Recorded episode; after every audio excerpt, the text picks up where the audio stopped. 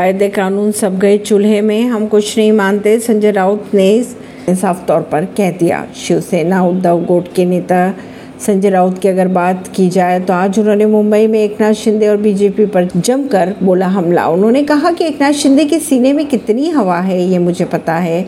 राउत ने यह भी कह दिया कि कायदे कानून हम नहीं मानते। सब गए चूल्हे में। उन्होंने कहा, हिम्मत है तो महापालिका चुनाव की घोषणा करें। और फिर देखें संजय राउत ने यह भी कहा कि हम कोई कायदे कानून तो मान नहीं रहे हैं। कायदे कानून को तो सब चूल्हे में डाल चुके हैं। बाला साहब ठाकरे की तैयार की हुई पीढ़ी ऐसी ही थी। राउत ने यह भी कहा कि सुप्रीम कोर्ट का एक वाक्य में अगर अर्थ निकाला जाए तो वह यह है कि सुप्रीम कोर्ट ने सरकार को डिसमिस किया है, लेकिन वो अधिकार उन्हें नहीं है, इसलिए उन्होंने विधानसभा अध्यक्ष के पास उसे सौंप दिया।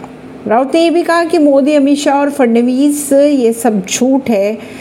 हम एक युद्ध में उतरे हैं 2024 में सिर्फ़ राज्य ही नहीं, इस देश पर भी हमें काबिज होना है। उन्होंने आगे ये भी कहा कि महाराष्ट्र में फ़िलहाल भावी मुख्यमंत्रियों की नई फ़सल आई हुई है। जब तक उद्धव ठाकरे कहेंगे, तब तक महाविकास अघाड़ी में रहेंगे। आखिरकार ये राजनीति है। ऐसी ही खबरों को जानने के लिए जुड़े रहिए जनता श्रेष्ठता पॉडकास्ट से। परवीन दिल्ली से